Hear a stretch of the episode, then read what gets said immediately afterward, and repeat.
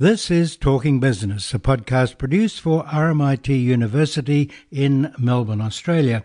I'm Gary Barker. And I'm Leon Gettler. And this is episode two in our series for 2015.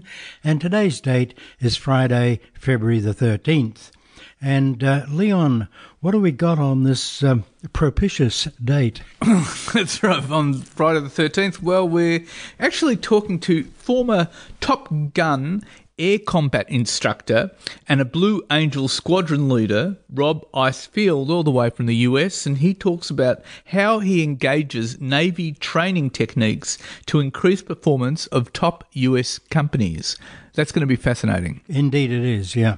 And uh, then we're going to have a chat with economist Stephen Koukoulas, and he's going to talk to us all about how he thinks the current political instability is going to contribute to further interest rate cuts. People reckon there will be more interest rate cuts, but business itself is blaming the political uncertainty for yeah, pretty slack results. And the basic upshot there is that uh, the political instability means the Reserve Bank of Australia will have to do the heavy lifting. We're not really in a position for them to do very much because, to some extent, it's going to boost the housing Sure. bubble, which could be dangerous. Sure, sure. So uh, we're hanging on the edge of a knife blade. Let's first of all talk to Rob Icefield, the former Top Gun air combat instructor who now teaches US companies how to increase their performance.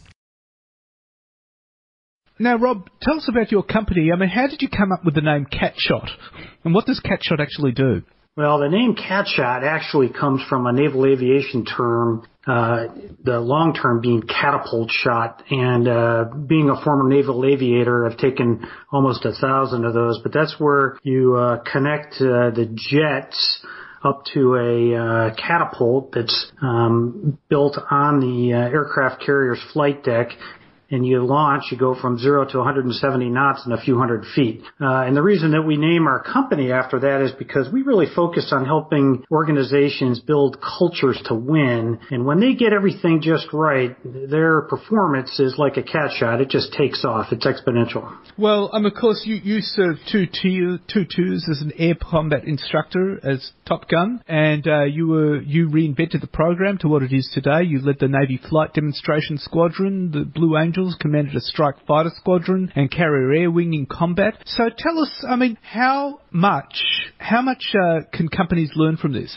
Well, uh, I'll tell you that uh, what's interesting is uh, two things. Number one, the Blue Angels and Top Gun are by far the uh, the uh, best cultures that I've ever been in. In fact, um, all my uh, fellow workers that have been in either one of those commands have said the same thing that they spend the rest of their careers trying to duplicate the type of culture that they see in there. So that's so that's one thing. And and if you've ever seen the Blue Angels or or in your terms the the roulettes, you know they've they've picked just fantastic uh, individuals to be on these teams. They know how to prepare the teams. Their execution is unbelievable, and they have a lasting value that's with them. And people from the outside can really see something there.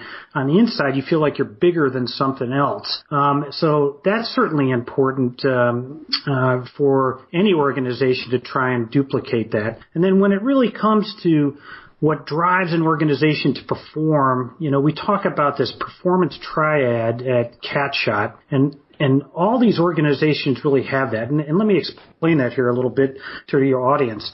What the performance triad is is really made up of three parts. It's it's uh, passion, free will, and focus. And if I can make an analogy between uh, creating a fire and the and performance, they're really one and the same. To create fire, you've got to have fuel, so that's the passion. You've got to have oxygen. We call that innovation or free will. And you got to have heat.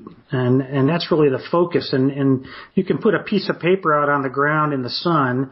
So you've got uh, fuel, you've got oxygen, but uh, unless you take a magnifying glass and focus those sun's rays on it, you're not going to have fire. And that's, that's really what um, these organizations have learned how to do uh, is get that equilibrium between those elements just right and then when they do that, the, perform- the performance really takes off. Now, which which uh, organisations have you worked with? What companies have you worked with? Well, I've done a lot of work in the uh, aerospace industry uh, and on defense. Also done some uh, renewable energy work, uh, and then my favorites, uh, quite frankly, are the smaller startup companies that do very boutique things. They're they're very much like Top Gun or Blue Angels, where they have 25 folks or so, and they're doing really cutting, leading edge stuff. That's really what gets me excited.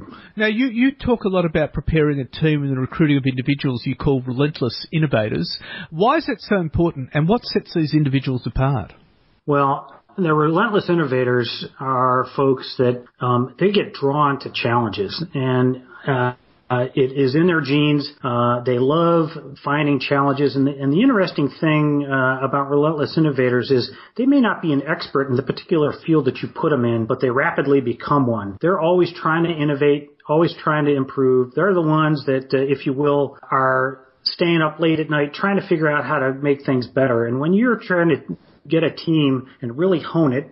Uh, for example, putting a, uh, a flight demonstration uh, team together for a new season, it takes all the thought process 24/7 to make that happen. They're always thinking about it. Those are the relentless innovators. Those are the folks that are going to drive performance for your organization. And by the way, they have a tendency to draw other relentless innovators uh, to them. They they're like people magnets.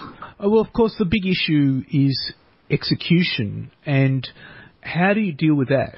Well, here's where uh, I really think, in my experience, um, the private sector could take uh, a lot of lessons from how uh, the military, in particular, a lot of these fighter squadrons do business, and that is the briefing execution and debriefing process. Um, and uh, if you go to, for example, the Blue Angels, they really blur the lines between training uh, and the real world. Everything they do is briefed thoroughly, then they execute it, and then they debrief it very, very thoroughly. They have specific goals, and they also, when they're building up to uh, a big event, they use a building block approach in a very methodical fashion.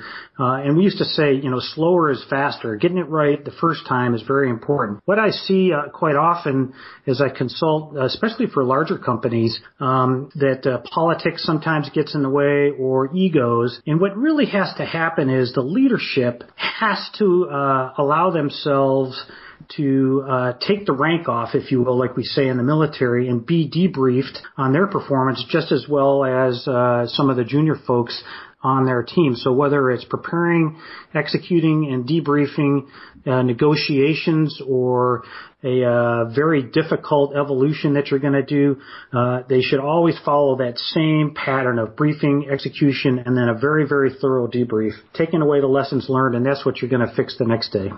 Well, tell us, how do you build a winning legacy for a company?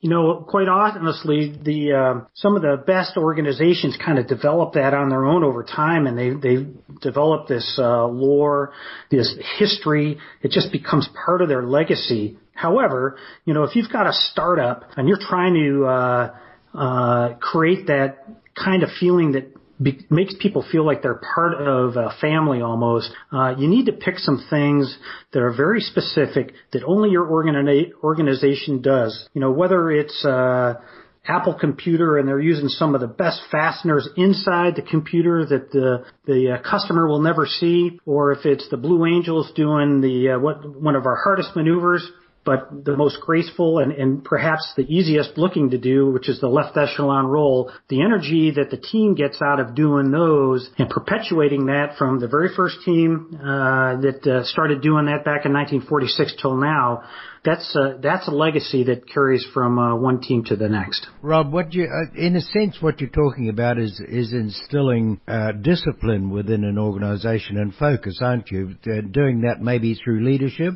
Well, what uh, what really I see happening um, with some of the best teams, and this is again why we focus on the culture of it. When you get a culture that naturally does all the things that we've talked about so far, they prepare the team a certain way, they execute with discipline as you just described, and then they relentlessly remember where they came from uh, with this legacy idea. That discipline is almost um, uh, irrespective of the leadership. It takes on um, uh, an element of its own that becomes more powerful. In fact, it's why some of these organizations are so resilient. Uh, they can withstand changes in leadership, changes in environment, and they keep going on year for year. And that's because their culture has been built to a certain point that uh, it it just powers through all the challenges that they uh, come across. Which is why business can learn a lot from the military. Absolutely. I mean, uh, you know, taking a look at contingency planning, crisis action planning, you know, when leadership gets cut off out in the field in the military from the uh, uh, from the folks out in the field. They know what to do because they've got mission type orders. They're all aligned. They understand where they're going. Uh, and then when they regain communications, they can get going again. But uh, leadership has provided them uh, an inspirational vision that they can follow so they know what to do when they get cut off in those tough situations. That is a, another example of a culture of excellence. So how would a leader handle, say, the very individualistic younger people, your high-tech people are coming into some industries? Well, really, I think, um, you know, you go back to that performance triad and take a look at that uh, free will element of it. And that's really where that innovation comes from. And that's where your relentless innovators are.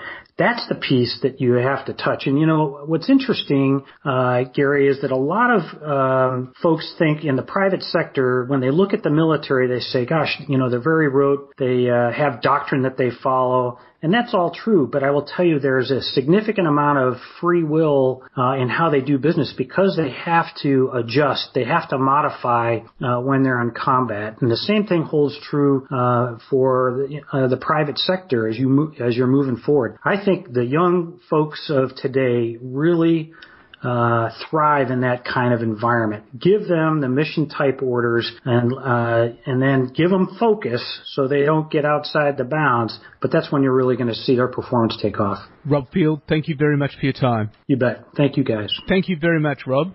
Pretty impressive, um, Leon. I've seen these guys in action and precision, forethought, planning, it's all in, in their DNA. Absolutely, absolutely. Very yeah. impressive. And, yeah. you know, I think a lot of companies could uh, take a leaf out of their book. Yes, yes, yes. So now, um, Stephen Koukoulas. Stephen Koukoulas, the Reserve Bank last week cut interest rates to a record low. What's your reading of this? Look, it's been apparent for some time the economy's being soft, and by that I mean it's growing in real terms below trend, so below that 3% level that you need at least to create enough jobs to keep the unemployment rate steady. On that front, we've seen the unemployment rate creeping up over the last 12 to 18 months. Yeah, notwithstanding the monthly volatility in the numbers, but basically the unemployment rate's above 6% now. A year ago it was about five and three quarter percent. The year before that it was about five and a quarter percent. So the economy's soft. And then to round it out, I guess you've got the very low inflation numbers that were printed in the latter part of January, the falling terms of trade, which seem to be uh, very severe now with the iron ore, coal price, these sorts of things starting to hurt the Australian economy.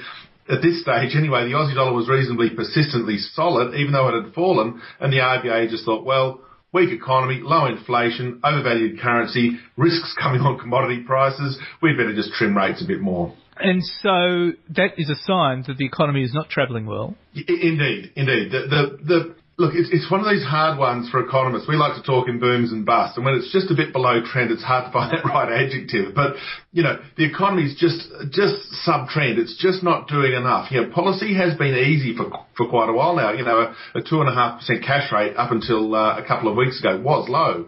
The dollar has fallen from above parity to below 80 cents. That they're all big moves, but we just had not had that uh, momentum or the sustained momentum in Uh, the non-mining parts of the economy. You know, retail sales muddling along, building approvals are nice and strong, so that's one area of the economy that's definitely good. But even things like non-mining capital expenditure really weak at this stage as well. So you add it all up and say, well, you know, as the Reserve Bank was sitting there, and certainly Treasury is telling the government this with their uh, budget numbers with the budget only three months away.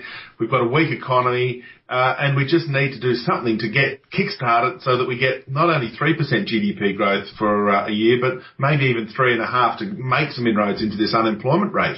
Now, given that that implies that there's a fair bit of political pressure on the Reserve Bank, do you think the uncertainty surrounding Tony Abbott's future, and indeed the future of Joe Hockey, will keep the pressure on the RBA to cut interest rates again? Look, the, the, the two are linked there. Um, it, it's not quite as direct as you imply, but clearly the business sector is pretty annoyed. And it's not necessarily the policy decisions themselves, but it's the flip-flopping on policy. You know, do we have a paid parental leave scheme that's funded by a company tax levy or not? You know, what are we actually seeing in terms of uh, the path to uh, trimming expenditure so the budget can return to surplus? You know, the surplus seems a million miles away now. It ain't going to happen for, gosh, um, on current policy settings for five, six, seven, eight years. It's just not going to come around. So the business sector sort of looking at these sorts of things and thinking, well, you know, and what's the what's the attitude on 457 visas, on labour market reform, on industrial relations issues, and um, and we don't hear much, or they haven't heard much, and that's why when we look at things like the NAB measure of business conditions, we hear the Business Council, who are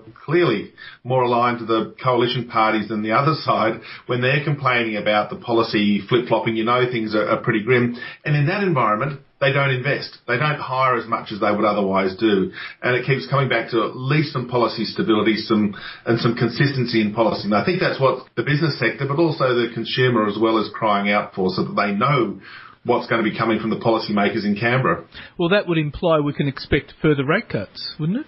Yeah, indeed. I think, I think, I, think, that's correct. Yes, I think, well, the budget's still three months away. That's an awfully long time for just the budget. And don't forget, that's just the announcement. The actual policy changes take even longer to implement and then feed through the economy. And I'm also making the assumption that they'll implement good policy. So we'll have to wait and see about that. But in the meantime, the RBA is looking at this picture, the picture for the Australian economy. They made it quite clear in the uh, statement on monetary policy late last week that um, you know the economy does need some more stimulus if we are to achieve this growth rate. So the RBA has flagged quite clearly to the market uh, that there are more rate cuts to come, at least another one, possibly another two, possibly three if things turn nasty, if you like. So, you know, the market's pricing in lower interest rates. So I think um, uh, if you've got debt at the moment or looking to borrow, be it as a consumer or a householder or a business person, your borrowing costs firstly are going to be lower or if you've got an investment strategy that you want to implement, your borrowing costs will make that uh, investment all the more easier. And that's how monetary policy works. It's designed to encourage um, some economic growth and greater borrowing. It's as simple as that. The, the, you mentioned about the forthcoming budget, but the reality is we have um, existing but stalled budget measures still in place, and the Prime Minister seems to be mortally wounded, and uh, he couldn't really give any indication about the fate of the federal budget. All he could say was uh, we were a bit too ambitious, so he was flagging a less sweeping budget in 2015. What's your view about that? Yeah, look, the stalled measures, if you like. Uh, he's made the mistake. I can't remember the last person to make such a mistake in terms of the government. Yeah, Gillard had to deal with a, not only a hung Senate, but a hung House of Representatives, and she was able to negotiate stuff through. Howard, in most of his period, had a had a hostile Senate, and even he and Peter Costello with things like a GST, for heaven's sake. Gosh, how big a how big a change is that, and easy to shoot down.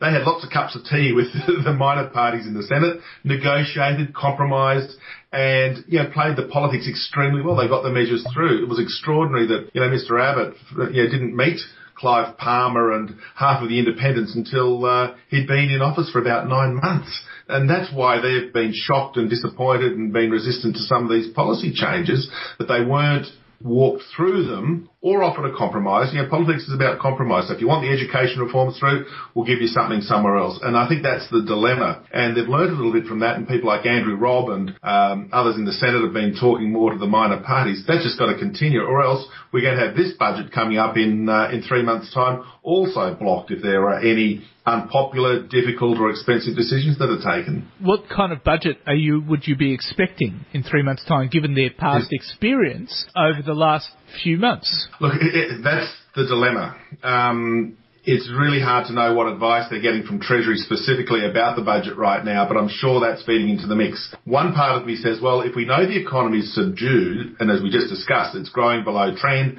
unemployment's going to be six point something for the next couple of years according to RBA and Treasury forecasts, we need a bit of stimulus. you know, we, we might need to fast track I don't know, some of the infrastructure spend. We might need to do something on the tax front to, or uh, for small business sector to get the economy growing a little bit more quickly. But of course, that means the budget deficit will be even bigger. And of course, the rhetoric from the current uh, side of politics in government is that they are fighting uh, debt and deficit and these sorts of things. So that's one side of the dilemma. The other one is, and this probably feeds back into the RBA and its policy decisions, if they do decide to go ahead and implement tight budget, that is, move towards surplus like they suggested they would, then of course we get, um, I won't call it austerity, I don't think it's that extreme, but we get, you know, some sort of fiscal policy tightness coming through in the next couple of years. That's going to cause the economy to slow a little bit more than it would otherwise do. And maybe the Reserve Bank would be forced to cut interest rates more than they're currently thinking. Right, and of course, if there is a change of leadership coming up, uh, whoever will be the new treasurer will have to deal with an economy that's not travelling well. You've got commodity prices falling, you've got uh, government revenues shrinking, tax base that needs serious repair. What issues would they be facing? It's not going to be easy for them. No, it's not easy, uh, and that's and that's the issue. That if it was easy, I'm sure they would have done it. Um, and, and, the new treasurer, if there is one in the months ahead, uh, yeah, they're going to be confronting these difficulties. Now, the treasury, the, sorry, the tax white paper is being written. We know there's an intergenerational report which will highlight some of the issues on healthcare funding, aged funding, and just really crystallise the budget issue over the next five or ten years and how we need to fix the tax base. We need to collect more revenue if we want these services to be provided for by the government, but also run a balanced budget. And that's where the whole issue of, gosh, dare I say it, the GST, the superannuation tax concessions, payment on uh, fuel subsidies to the mining sector. There's a whole myriad of tax expenditures that are there. So rather than just necessarily hiking taxes or slashing spending, maybe it's some of these um, uh, tax concessions that can be looked at. They're really big ticket items. They tend to go to people and uh, who have got plenty of cash, uh, plenty of money. Uh, so that fairness issue, which seemingly dogged the last budget, uh, could be addressed by a bit more progressive thinking and a bit more progressive policy uh, deliberation too. And but that would take a major shift in mindset, wouldn't it not? It would. That's where the new treasurer would have to come in. So heaven forbid. I don't. You know, who knows at this stage if or when we get one, who it would be. Um, it's hard to imagine some of the personalities who have been flagged doing it. But you know, there's also discussion that Turnbull will be treasurer. Maybe he would be a bit more. Um, uh, progressive in some of his thinking about how tax policies should be implemented. But this is all really hypothetical. It's, it, there are issues that need to be discussed, and this might even be our conversation, Leon, for uh, uh, 2016 as we're moving into an election campaign when we do know that the other side of politics has to come up with um, some alternatives. Maybe they'll consider some of these things and put them up as, as their strategy of finding the money to fund the things that they want to do. That'll be a fascinating discussion. Uh, thank you very much, Stephen Koukoulas. Thanks, Leon. Thank you. Stephen's in good form today, isn't he? Isn't he what? really good, really good summary and uh, straightforward and practical. So now, Leon, the news. Well, Gary, first of all, to China and their trade surplus rose 88% to reach 376, 367 billion yuan. That's about 76.4 billion Aussie. Uh, with the country's imports declining more rapidly than its exports, it's because of the world economy so exports from the world's second largest economy fell 3.2% year on year to 1.23 trillion yuan in January, while imports decreased 19.7% to 860 billion yuan.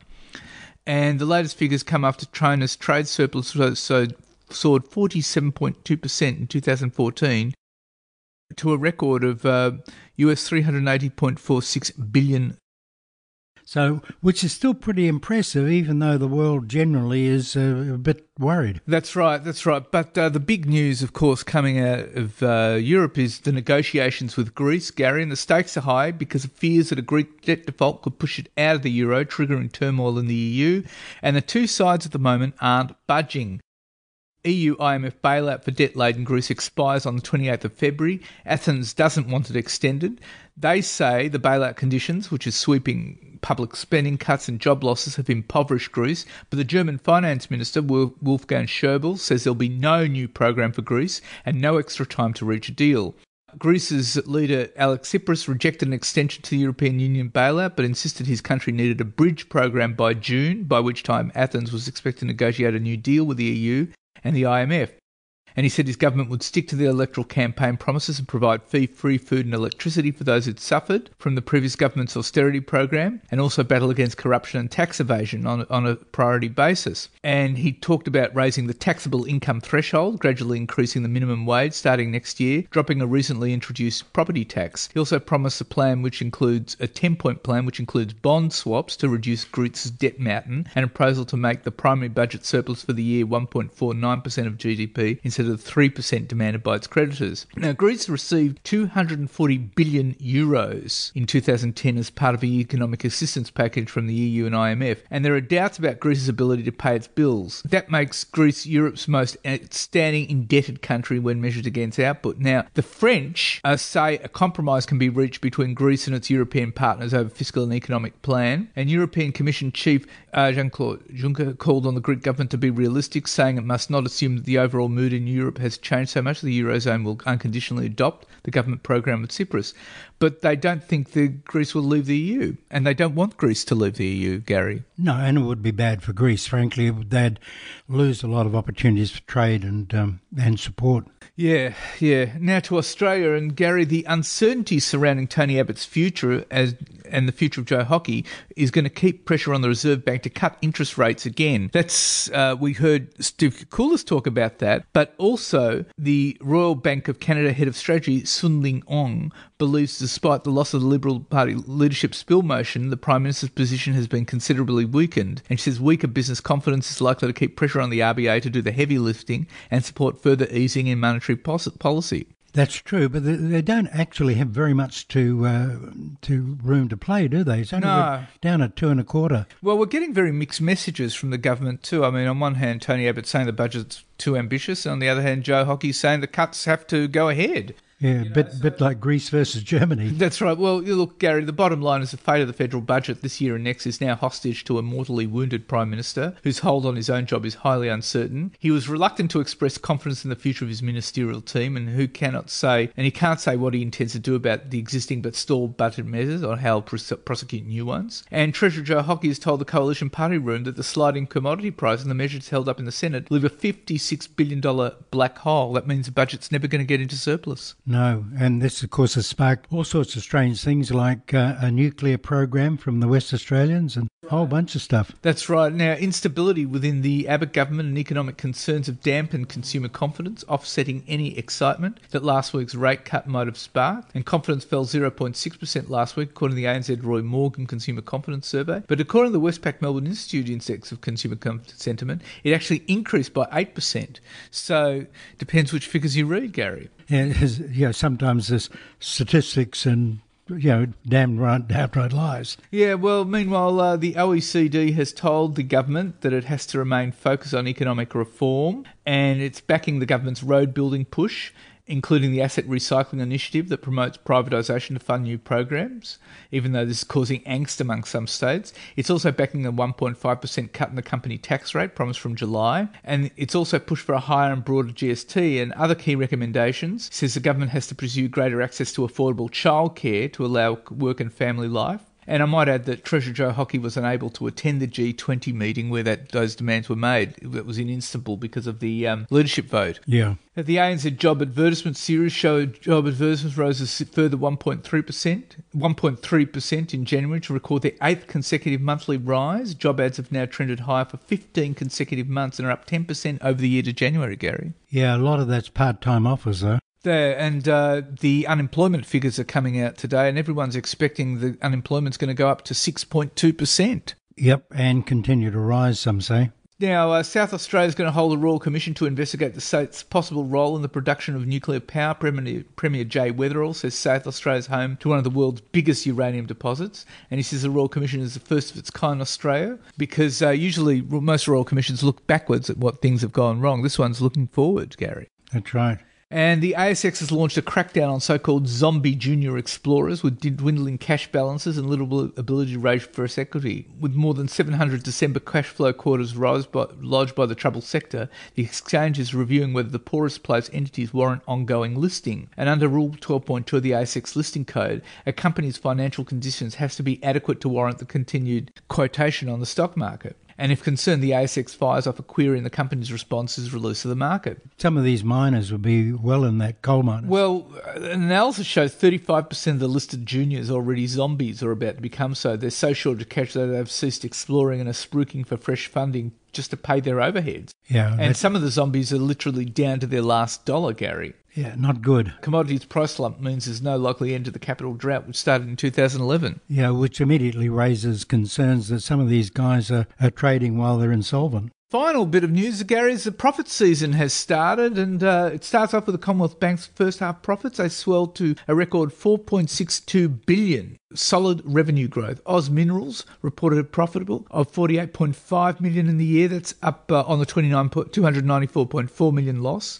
posted the previous year. Stockland posted a profit of not $290 million for the six months of December. That's up 8.5% from the $267 million in the first half of 2014. Domino's Pizza cooked up a not $29.1 million net profit. That's up from $20.2 million a year, year ago. Suncorp delivered a net profit of $631 million. That's up 15.5% in the previous corresponding period. Boral posted a net profit of 104.5 million. That well better than their loss of 26.3 million recorded in the first half of 2014. CSL delivered a net profit of 692.2 million. That's up 7.2% on the 645.7 million a year year before. Leighton posted a net profit of 676.5 for the 12 months of December. That's up 33% on 508.7 million. Doesn't look too bad considering the general feeling in the business Yeah, community. mo- most of the profits are coming in pretty good. Yep, so far. And that's it for this week, Gary. Great, Leon. And uh, next week we're going to be talking to Howard Dray, who runs an outfit called the Old Colonial Cookie Company. Yeah, and a very interesting uh, interview it is too. It's a guy who joined the company as a manager and uh, he liked it, so he bought it. That's right, that's right. In the meantime, you can stay in touch with us on Twitter at Talking Biz, B-I-Z-Z, or on Facebook. Stay safe, and we'll talk to you next week.